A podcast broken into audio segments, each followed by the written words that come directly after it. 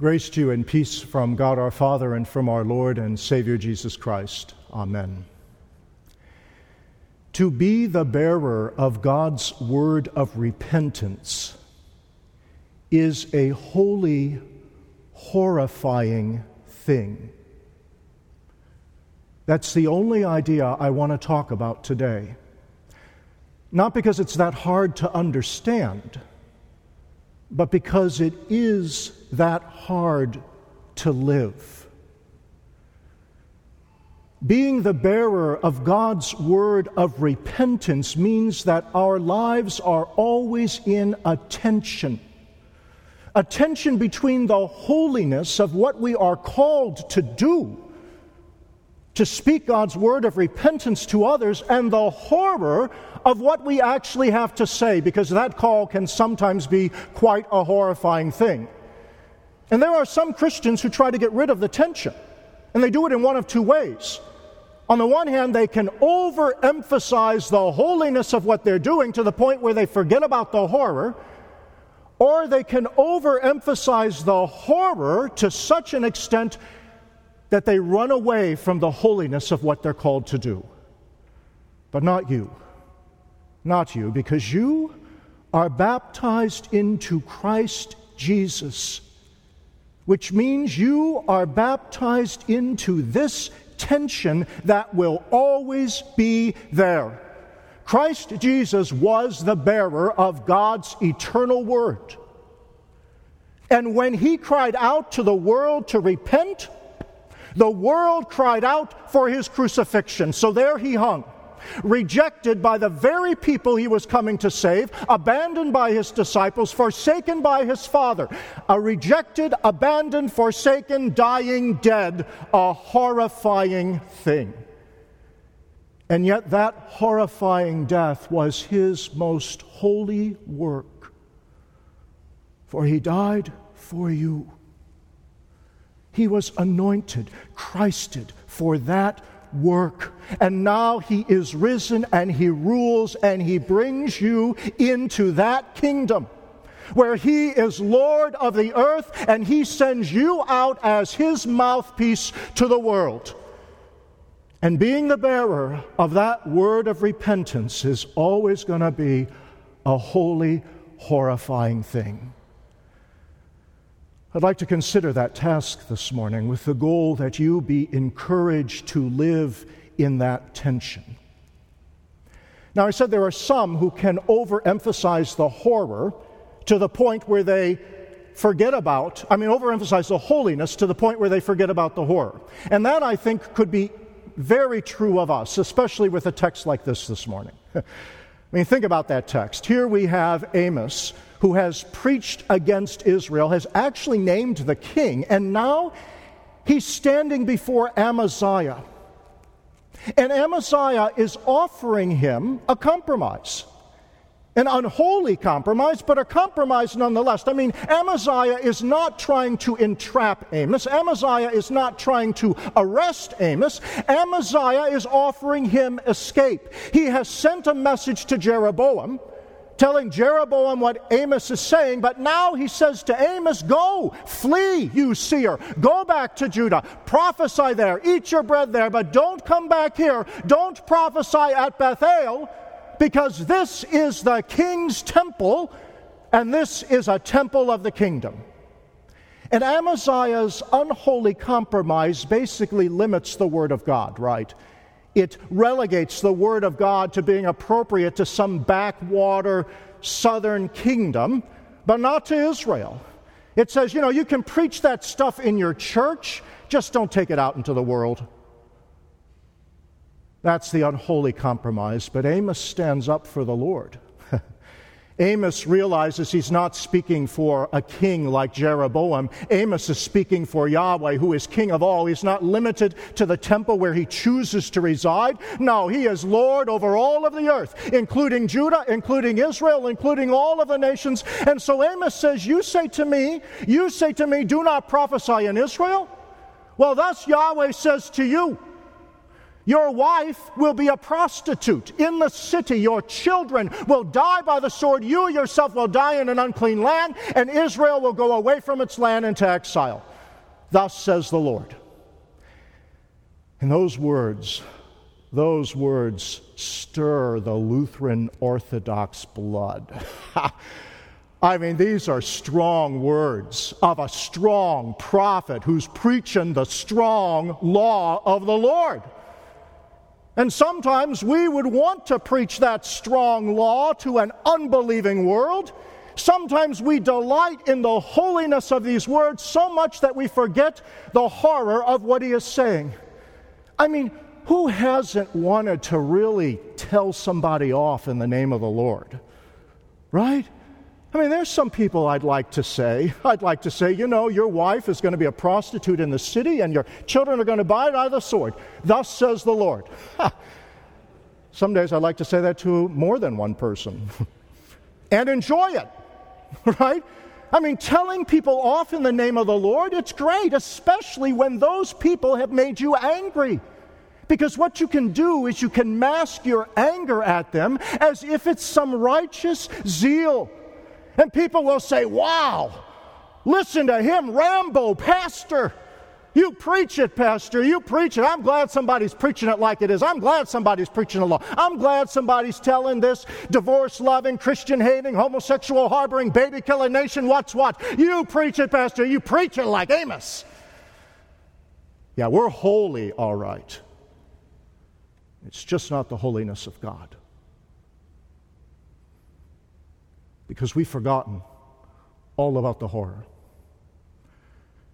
And we're preaching out of anger, not out of love. And the law is never hate speech, it's actually the language of love. You preach it because you are concerned about your neighbor and you actually want them. You want them to be saved. Now, we don't really see that about Amos in this text, I'll admit that, but it's there. If you were to read the rest of Amos, in fact, if you were just to go back a few verses and look at the first two visions he had, you'd see that Amos knew the horror of what he had to say and that Amos loved those people. Amos had a, a, vision from God of a swarm of locusts that was going to come in and destroy the land, and particularly at that time, that it would kill both the early and the late harvest. Agricultural devastation. And then Amos had a worse vision, a vision where there is this fire that is burning so great that it's actually burning up the waters of the deep. And that fire is ravaging onto the land. And what does Amos do when he has those visions? Does Amos say, Wow, look what they're going to get this Sunday? No. Amos actually talks back to God. Amos says, Oh, Lord God, please, please forgive. How can Jacob stand? He, he is so small. Amos sees the righteousness of God's anger and he sees the unrighteousness of Israel, but he also sees the horror of this judgment and he prays to God that God would have mercy, even as he proclaims the law to the people. Holding together the holiness of what he's called to do, to call these people to repent that they might be saved, and the horror of what he's saying, calling out to God to forgive. And when you hold together the holiness and the horror, you find yourself there at the heart of God. You find that your language actually sounds a lot like Jesus, who, when he was crucified, was praying for the very people who were killing him. And you have been baptized into that man. You have been brought by grace into that mission. This one who now rules the world is calling you to bear that word of repentance that people might be saved. Now, there are some people who overemphasize the holiness to the point where they forget about the horror, but there's also the other end of the spectrum. There's those who can emphasize the horror so much that they forget about what they're called to do. They're actually tempted to not say anything. At least I know I am. I remember a time when I almost walked away from preaching that word of repentance. I was uh, having dinner with a friend of mine. I had stood up at his wedding, and he was now telling me that uh, he had been separated from his wife and he was about to get a divorce. Now, I could tell you the things that his wife did, things that to this day still make me angry. But when I, I called my friend and asked permission to tell this story, he said I could as long as I didn't dishonor his wife's name. You see, he's still married, and now he's standing up and protecting her name. But at the time, at the time it was different. At the time, he was dragging her name through the mud. He was visiting all of his closest friends, telling them his story, and gathering support because he was about to make one of the biggest decisions of his life. He was about to get a divorce. And he told me how awful the marriage was, and he told me how great his friends were, how much they had supported him and cared for him, and how necessary this was at this time. And as he was talking, I was getting kind of sick to my stomach because I knew that I was going to have to say something different. And I didn't want to. I mean, this is my friend, right? I, I don't want to risk that friendship. And besides, I mean, everyone else is encouraging him, right? And, and uh, you know, I mean, couldn't you say that the divorce had actually already happened? I mean, they're separated. The papers are just a formality, just signing those things, right? Or, or wouldn't the Christian thing to do be just to care for him and support him and love him and tell that God would love him anyway? Or wouldn't, better yet, wouldn't the Christian thing to do be to just not say anything? Just shut up and listen. And then pray about it on your own. Well, that's about what I did until God graciously gave me this vision of how horrible things could be. I don't remember exactly what he said, but my friend looked around the bar and he saw the women and he said something to the effect of, You know, it's great to be single because I can be with any one of them. And then I knew what I had to say. I, I couldn't look him in the eye, so I looked down at my burger and I said, You know, you made a promise. And he said, What? And my burger suddenly became very interesting. I said, You made a promise, for better, for worse, for richer, for poorer. You made a promise to her and to God. And that was the beginning of another round of beer, of more conversation, but more importantly, the beginning of the work of God in his life, calling him back from sin so that today he stands next to his wife, trying to honor her name, while I stand here and tell you this story. I didn't realize it at the time, but I realize it now. That was one of the things, just one, one of the things that I was baptized for. To be the bearer of God's word of repentance to my friend. And it was a holy horrifying thing.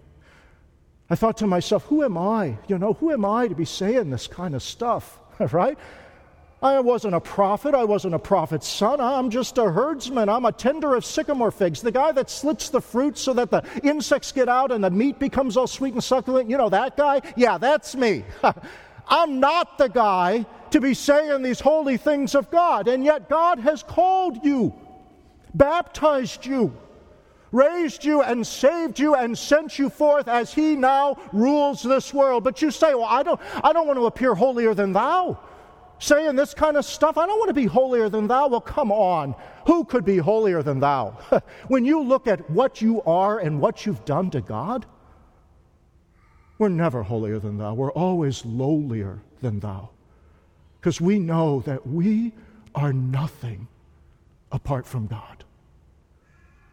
But God in Christ creates out of nothing. He baptizes you and makes you a new creature, and you begin to speak of that new creation. And yes, it is holy, and yes, it is horrifying, but ultimately it is His. His battle for His creatures so that there will never be anyone who goes so far away from God, never anyone who wanders so far from the path that there will not be someone, a voice, a child, a parent, someone calling them home. And when the world stops coming to church, which is pretty much what has happened, when the world stops coming to church, God sends the church out into the world. And so you find yourself a foreigner in a strange land.